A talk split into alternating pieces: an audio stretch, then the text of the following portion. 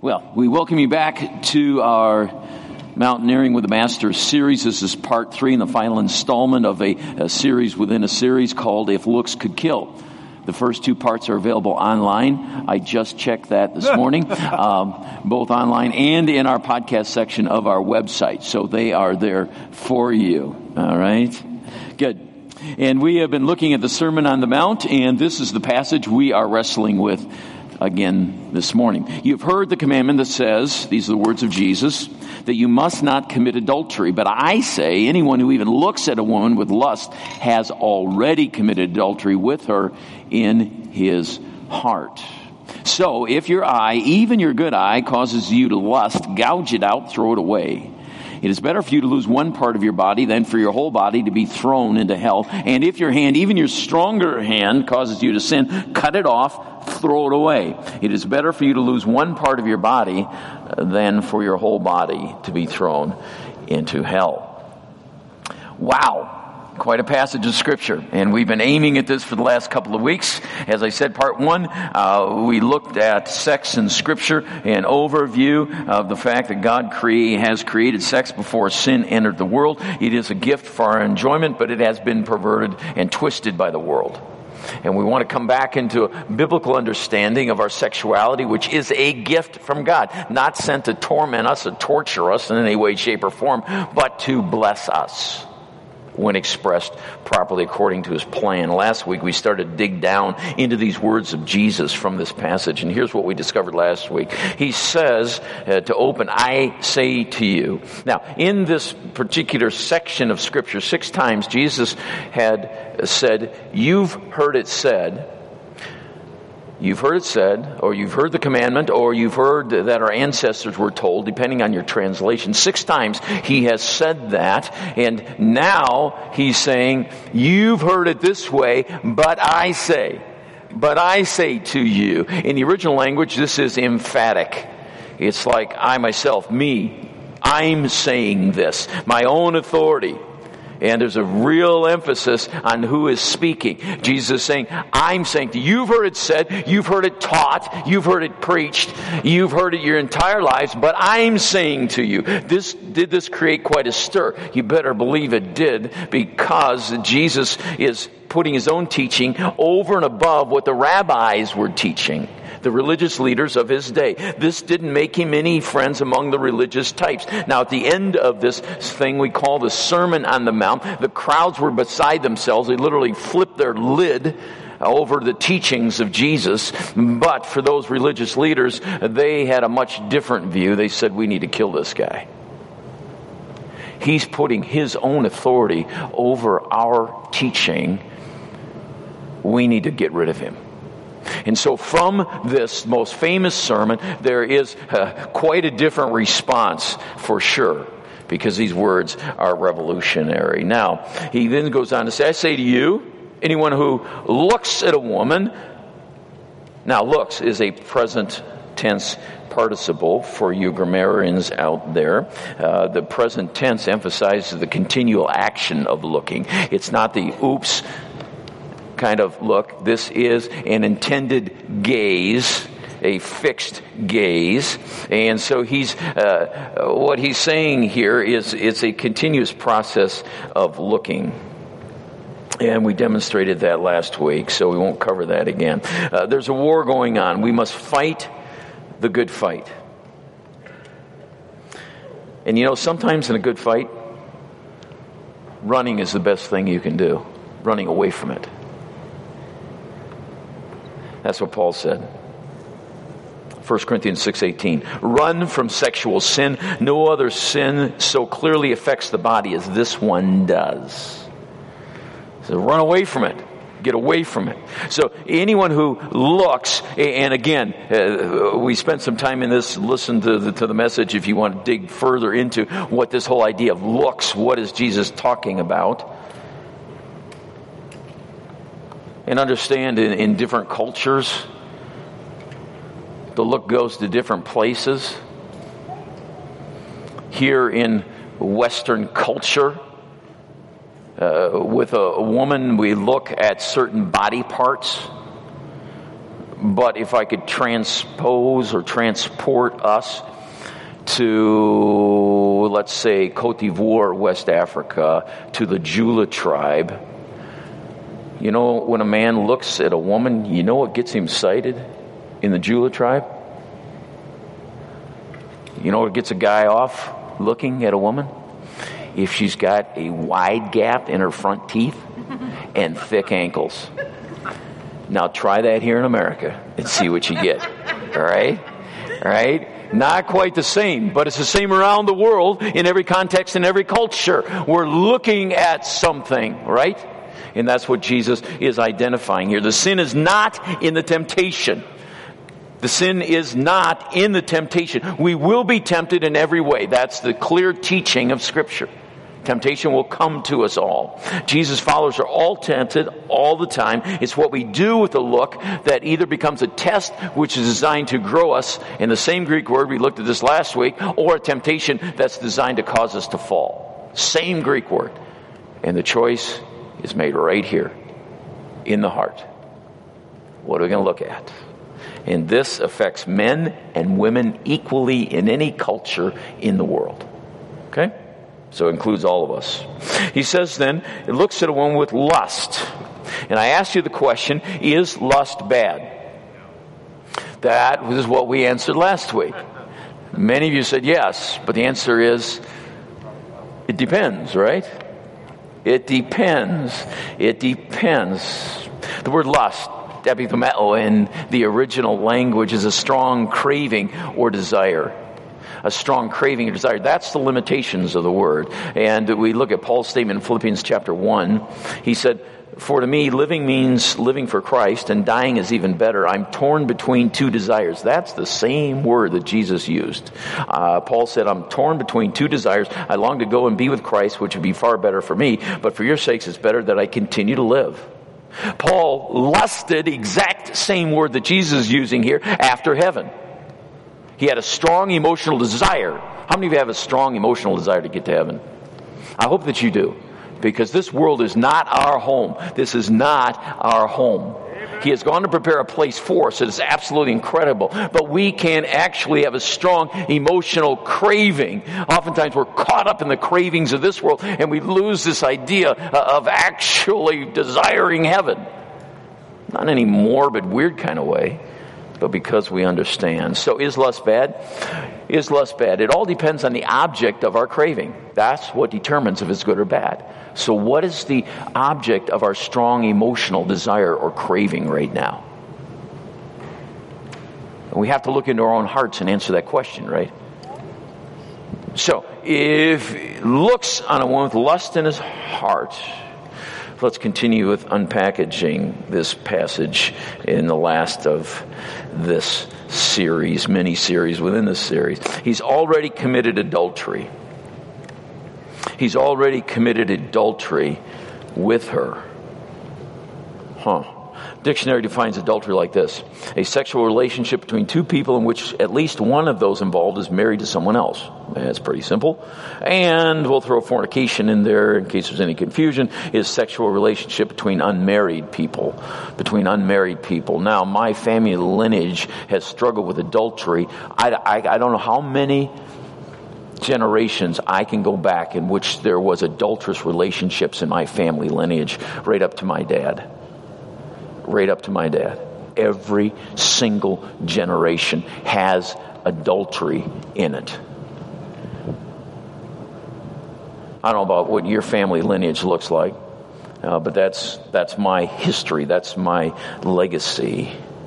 And so he said, if you look on a woman like this, or a man, if you're a woman, you've already committed adultery with that person, huh? Adultery. Pretty strong word. What does the scripture say about it? In the Old Testament, Moses wrote that adultery is one of the most devastating and destructive of sins, and therefore uh, the sentence was death. If you commit adultery, you're going to die. That's not my words, that's the words of Scripture, because that's the seriousness of this particular sin. And so we read this from Leviticus, which is a book not a lot of people spend a lot of time, but there's a lot of truth in that book. So Leviticus 20:10 says this, if a man commits adultery with his neighbor's wife, both the man and the woman have committed adultery and must be put to death. Okay? If a man is discovered committing adultery, Deuteronomy 22 22, both he and the woman must die. In this way, you will purge Israel of all such evil. And so, if I fast forward centuries, the religious leaders actually got it right when they brought this woman and dragged her in front of Jesus and threw her down in the dirt and said, We caught this woman in the very act of adultery. What should we do with her? What does the law say to do with her? Kill her. Kill her.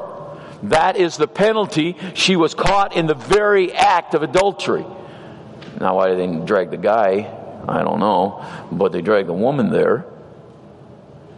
Did she deserve death? Yes, at that point in the Old Testament, the penalty for adultery was death. She should have been stoned, as recorded in John 7 53 through 811. If Jesus would not have stepped in, would not have intervened, if he would not have stepped up and forgiven her of her sin, she would have deserved to be stoned. Aren't you glad Jesus came? Otherwise, we're all in big trouble. All of us. And that's the beauty of Jesus, is it not? Yeah. I'm so glad he came. And I guarantee you, that woman was glad he came because he saved her life physically and spiritually. And what did he say to her, by the way? When they began to drop their rocks, starting with the oldest, and they walked away, what did he say to her? Anybody remember? Where is your accuser? Neither do I accuse you. But then he said, What? Go and sin no more. Right? Right? Huh. That's grace. Undeserved. Marvelous. The word adultery is found 22 times in the New Testament. 22 times. Only once is it used in the spiritual sense. The 21 times it's used, it's used in the literal sense of adultery as we think about it the physical act. And then the, in the New Testament, fornication, on the other hand, is often the translation of the Greek word porneia, from where we get pornography, that includes sexual immorality of many kinds, a whole host of sexual sins. And understand, sexual sins have been around a long, long time, right?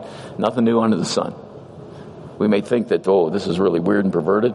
Nah, it's happened before. I'm going to read you this from Leviticus. This is intriguing to me. Leviticus 20.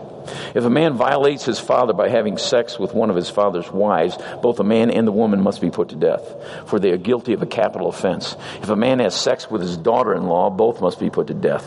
They have committed a perverse act and are guilty of a capital offense. If a man practices homosexuality, having sex with another man as with a woman, both men ha- have committed a detestable act. They must be put to death, for they are guilty of a capital offense.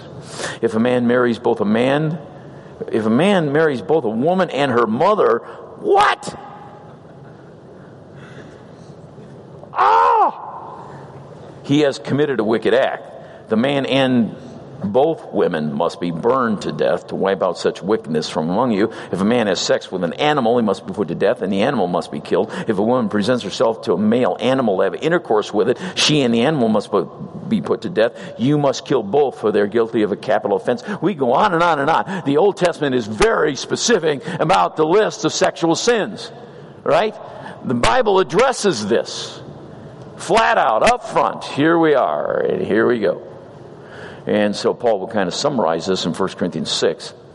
Don't you realize that those who do wrong will not inherit the kingdom of God? Don't fool yourselves. Those who indulge in sexual sin or commit adultery or are male prostitutes or practice homosexuality, none of these will inherit the kingdom of God. Not my words. These are God's words. And so we think about this and we bring it back to where we are. I tell you, if you look at a woman with lust in your heart, you've already committed adultery with her. What is the penalty for adultery? Death. Death. That's how serious God looks at this whole scenario. And so adultery is specifically listed as forbidden. This is number seven of the Ten Commandments, right? You must not commit adultery. Adultery was a big no no then in the Jewish culture. One of the most sensational stories of the Old Testament, as you think of Old Testament stories, is David's risque affair with Bathsheba. Oh my goodness, it caused such heartache and chaos in David's life all the way to the end. Yet, even in this case, David later repented. He received God's forgiveness and despite the consequences. And if you've never read Psalm 51, I suggest you check it out because this is his response God created me a clean heart. I know what I've done, and I know that I deserve to die. So I throw myself on your mercy. God's grace is sufficient and covers every wrongdoing. There is freedom in Jesus. He does not want us laboring under guilt and shame. That's why he came, to free us from that guilt and shame, right? And yet he still says, go and sin no more. Do we continue to sin? Yeah. Sometimes we do. Are we fighting it? Yeah. Are we resisting? We know God's at work if it just bothers us and we feel the guilt. But God doesn't want us living in guilt. He wants us living in freedom and joy and let's see how we might do that. So he said, But I tell you, if you look on a woman with lust in your heart, you've already committed adultery with her. Where? In your heart.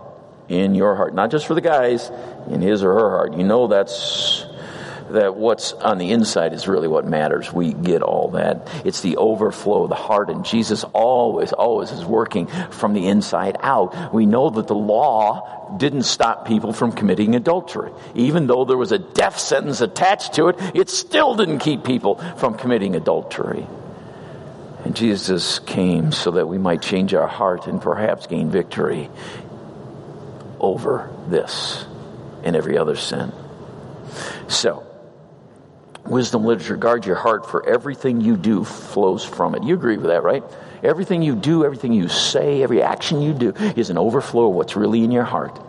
It's not because you're a redhead. It's not because you're from Oostburg. It's not because of whatever, right?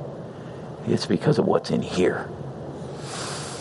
And so, Matthew 15, 19, it's from the heart that we vomit up evil arguments, murders, adulteries, fornications, thefts, lies, and cussing. That's what pollutes, Jesus said. In 2 Corinthians 10, 5, we take captive every thought to make it obedient to Christ. We know the battle is for our brain. The battle is right up here. Because if we look on a, if we, we're thinking this thing, that's where the battle is. And number one, what we think is really who we are. What are we thinking about? That will tell us who we really are. Again, wisdom literature is a face is reflected in water, so the heart reflects the real person. It's just giving us what's on the inside. As a man thinketh in his heart, so is he. So the most important sexual organ that you have is your brain. It's your brain. It's up here. This is where the battle is. This is where it all happens. Right here. Right up here. Right? So, what we think about often becomes then our choice. If we're thinking this way, if I'm looking this way, then I am going to act that way and make a choice to act that way. And thirdly, our thought life can and must be controlled. This is where we are. What we think about is really who we are. Jesus said, if you look at a woman with lust in her, her heart, you've already committed adultery with her. So let me take just a little segue, just for a minute or two, and and I want to talk to our singles here today. Don't smugly think that adultery stuff lets you off the hook. Doesn't. This is for everyone. This is for everyone. Why? Single adults are the fastest growing subculture, not of America, but of our entire world. Single adults are the fastest growing subculture of our entire world. They're often misunderstood, misrepresented, and sometimes in church mistreated and excluded. That saddens me. Singles fall into four categories this morning. You've either never married, you're divorced, you're separated, or you're widowed. That covers all the bases. I remind you that we were all single once, and the odds are we will be single again before our life is done. Here are the stats from the current population reports. This is from Rose and Fields. They say the average American spends the majority of his or her life unmarried. So, before you get married and after your spouse departs, or you divorce or whatever happens, the majority of your life will be spent single. Now, here in the church, it's a little bit different because marriages last a little longer, hopefully, than they do out in the world. But the truth is this uh, the majority of your life, you'll probably live single when all the years are added up. So think about that. And beyond the stats, Jesus said there are only singles in heaven. Are you aware of that? There are only singles in heaven. For when the dead rise, Jesus said, they will neither marry nor be given in marriage. Talking about the end times in Matthew 22. You are not married in heaven. For some of you, that'll be like, yeah! yes. For others, you're like, ooh, maybe I'll convert to Mormonism so I can be married forever, right? okay. Marriage is divinely ordained, but is purely earthly and it's temporal. Just like time is temporal. Time will be no more right? In heaven, everyone will be perfectly and intimately related to everyone else. We will all be single but whole the way that God intended. Okay? That's the teaching of Scripture. So that's the way it all started. You remember Adam was single when God created him, put him in the garden, gave him a great job, walk and talk with him, but something was missing. So the Lord God said, It's not good for the man to be alone. I will make a helper who is just right for him. And man was made for relationships with God and with others. That's the point. So God makes a perfect match in Eve. Does this mandate marriage for everyone? Should everyone be married? Yeah, in one of the churches I served, they uh, we put a guy's name up for elder, and oh, I got some push because he wasn't married. First Timothy three says he has to manage his own household well. Therefore, that excludes singles from being an elder. I'm like, what are you reading? Where does this come from? Does it mean that it's God's will that everyone should be married? No. No, not at all. Hear me. Sexual sins will not be corrected by marriage. Sexual sins will not be corrected by marriage. And together, all the married people said, Okay, so we have it. You heard it right here, right? But what this passage does is point out our need for meaningful relationship with God and others, right? Marriage is not mandated. Some people should be single. Some people God has called to singleness. That's a whole different message. But as a church, we want to reinforce the biblical truth about sexuality, hold God's standard high. And for some of us, we failed it. That's why Jesus came, because God's standard's really high. But it's right. It's right. Now, here's a key issue for singles. You may long for a mate or children someone to hold and accept and love, the Bible boldly declares there's only one source of contentment. There's only one source of contentment, a vibrant relationship with God through His Son Jesus. That's where true contentment comes from. Whether married or single, whether old or young, doesn't make any difference. A restless, discontented soul will only find rest and fulfillment when we are willing to say yes to God and His plan and be satisfied with that and not wanting something different. Godliness with contentment, Paul said, is great gain. But back to our text in the final tough words. So, if your right eye offends you, what are we supposed to do? Plug it out. And if your right hand, arm offends you, what are you supposed to do? Chop it off. Now, I'm looking around and I don't see anybody with a right eye plucked out and you all have your right hand. So, what's going on here, friends? What's going on here, you super saints?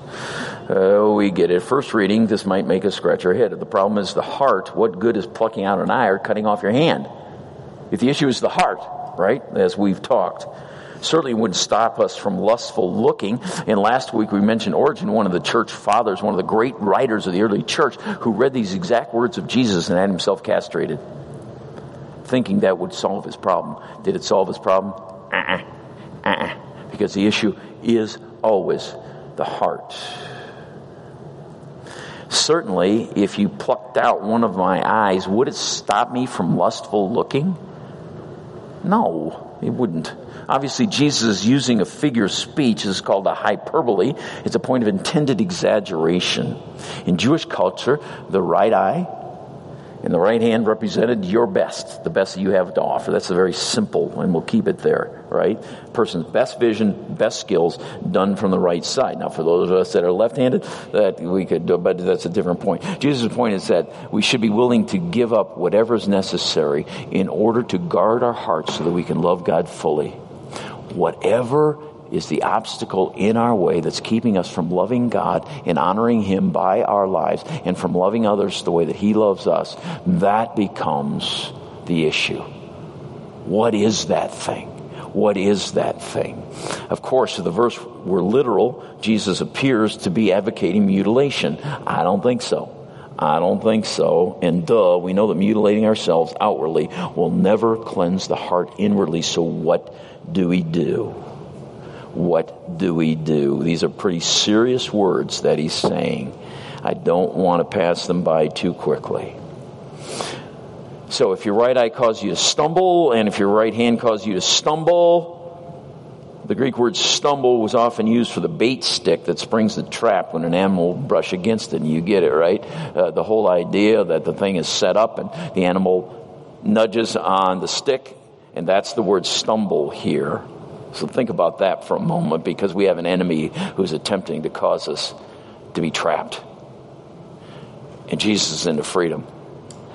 And those two don't get along very well, right? Anything that morally or spiritually is trapping us, and if we're honest with ourselves, there are things right now that are trapping us or nipping at our heels to trap us. Think about that. They should be eliminated quickly, completely, and totally. Sin must be dealt with radically, is what Jesus is saying. He's serious about this. Now, he came and he said to the woman, Hey, I forgive you, but he said, Go and sin no more. He's not lightening the consequences of adultery or any other sin. He's not doing that. He rather took the punishment on himself and he's saying, Rest in me and my grace. Look what I've done for you. But what do we do to keep from stumbling? How do we do this? Number one, feed your brain. These are some things that have been important to me. Feed your brain. If we know that the battle is here, if this is the most important sexual organ, it's right up here, our brain, right? Then we need to feed our brain. John Wesley said, What you feed your mind grows. That be true. Question is, what's your brain food these days? Sports, video games, social media, Staying on your phone all the time, work, fantasy. What's your brain food? What's your brain food these days? What are we feeding our brain, right? Let's feed our minds on the things of God. How do we do that consistently, strategically? Again, these are, I can't do this for anybody. I can't help you because I got my hands full just dealing with this heart, right? But I have to get up and I have to make the choice. I'm going to spend time with God not just want to get up, but throughout the day, I have got to do this. And whatever does that for you, and there's some creative people in here, I don't know what works for you and reminds you to bring you back into God's presence throughout your day. But we have to have these things that are constantly bring us back into the presence of God. The things we see, the things we listen to, the conversations we engage in, right?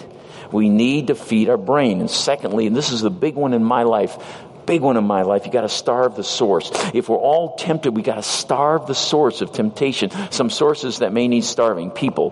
People. Maybe you know there's some chemistry between you and another person, whether it's at work, in your neighborhood, wherever that might be. You know there's something there. You know that it's not quite right, right? Wake up. Run. Do it. Guard your heart guards your heart. And maybe you stumble and you hang out with the good old guys and the old gang gets together and pretty soon you're doing what you used to do and you know this is wrong and you know it's coming. You know these people and the, and the influence that rather than influencing them, which is always our motive as Christians, I'll go and I'll make a stand for Christ, right? I guarantee you the weaker will pull down the stronger.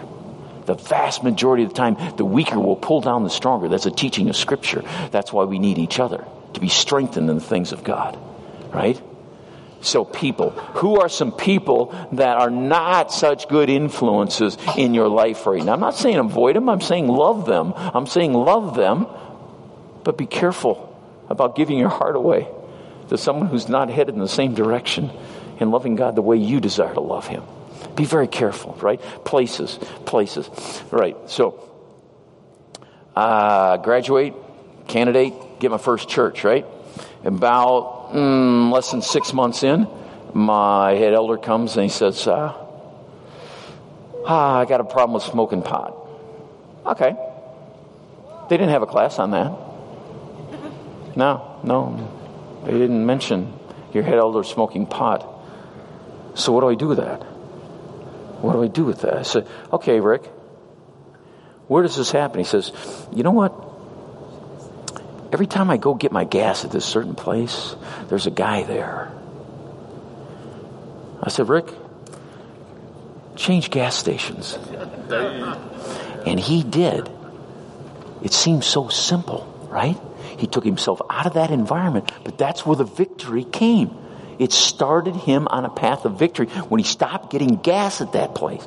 This is not exactly rocket science. The enemy knows when he can lock us up and lock us in. He's going to do it very, very simply. And so, um, my next church, I had a governing board member, very influential person, said, You know, I'm really struggling with pornography. Uh, this was before the internet. And he said, Where do you keep it? Well, he owns several apartment buildings, so I keep a stash in my apartment building. I said, Okay, what are we going to do with that? Well, we got rid of it right? And then we began to meet man to man, right? And it was through accountability that we saw victory come because we looked at the man lies last week.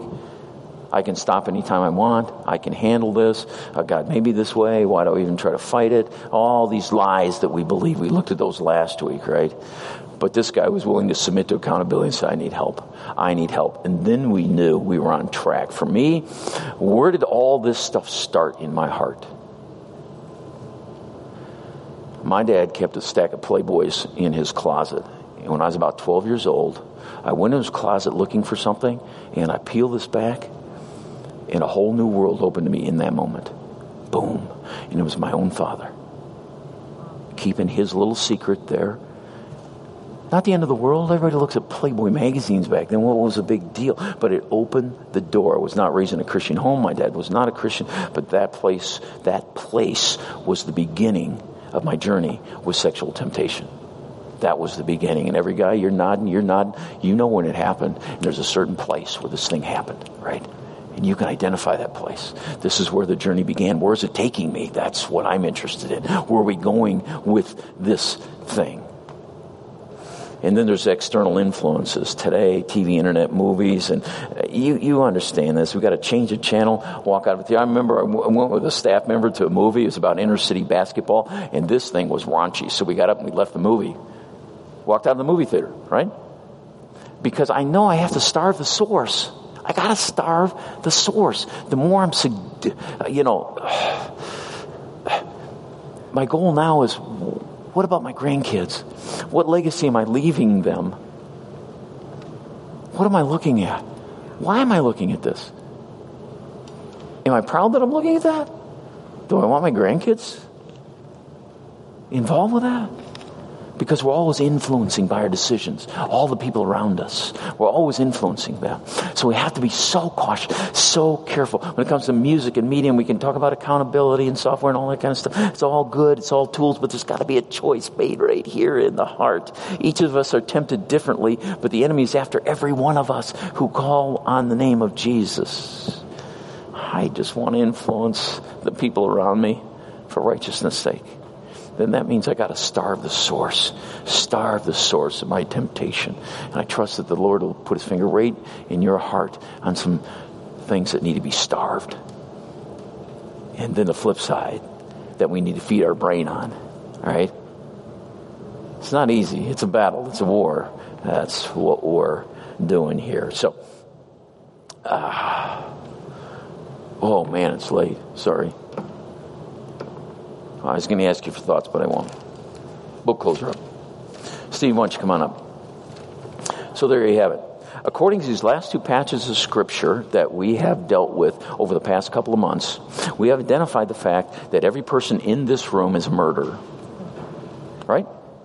We are all murderers.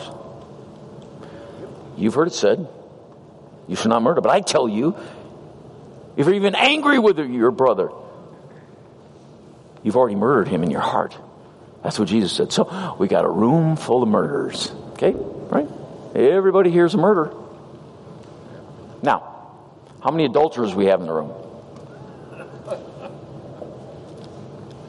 Why? Because I tell you, if you look on a woman with lust in your heart, you've already committed adultery with her. Or a guy, or a thing. I don't care what it is. If we're lusting, strong emotional craving toward that thing, we've already committed adultery in that sense. Spiritual, physical, right? So we got a room full of murderers and adulterers. Woo! What a congregation we've got! Yahoo! Right? You! But in Jesus, in Jesus, you know how God the Father looks on this congregation? How does he look on this congregation? Yeah, you get it. Forgiven, free. Debt has been paid. Jesus bore in himself the penalty for us, adulterers and murderers. And Jesus was very serious about this. The Lord's remedy for a wayward heart is a new heart or heart to be made new through the power of the Holy Spirit. This new heart begins by acknowledging, I am hopeless and I am helpless. God, I need your help. I can't handle this. It's too big. It's too much. And I can feed my brain. I can starve the source, but I got to surrender to you first. I got to surrender you first. So, Jesus, I want to do that again. I want to surrender to you. I, I want to say that, that the cross is enough. The empty tomb is victory. It's an act of faith for sure, but it's the only remedy for freedom, my friend. And I don't want us walking around with guilt and shame because that is not a part of God's plan. If we have stumbled and the trap has fallen and we're caught again, get up, get moving. Jesus waiting with open arms, say, Come, we're going to do this. We're going to keep on fighting this thing until the victory comes. That's his desire. Don't give up. Don't succumb. Fight this thing. Fight it. Fight it. Fight it. Fight it. No more stumbling. No more stumbling. Have you found the freedom of asking God to forgive you? Have you found the freedom that comes with trusting Jesus, not laboring under that guilt, but to say, Here, my Lord. Give me a new start right now. Put this heart of flesh and take out this heart of stone in this area of my life so the victory will come. Let's stand together. Here's a benediction from Scripture, and then we're going to sing and be done, right? So, Jude 24 and 25. Um, I'm going to give you the first line because we talked about stumbling, right? To him who is able to keep you from what? Stumbling. Stumbling. That's the same word that Jesus, the same idea that Jesus was using when he said, if your right hand, your right eye causes you to stumble, the one who can keep us from stumbling. Let's talk to God. He loves to hear his word spoken back to him either in prayer or verbally. It's his word. He loves to hear it, right? So, church, family, together, let's speak the word of God. To him, who is able to keep you from stumbling and to present you before his glorious presence without fault and with great joy. To the only God, our Savior, be glory, majesty, power, and authority through Jesus Christ our Lord before all ages, now and forevermore. Amen. He will keep us from stumbling for His honor and glory. At the cross, I bow my knee where your blood was shed for me. There's no greater love than this. You have overcome the grave. You have overcome my stumbling. Isn't that good news? Let's sing it to Him, shall we?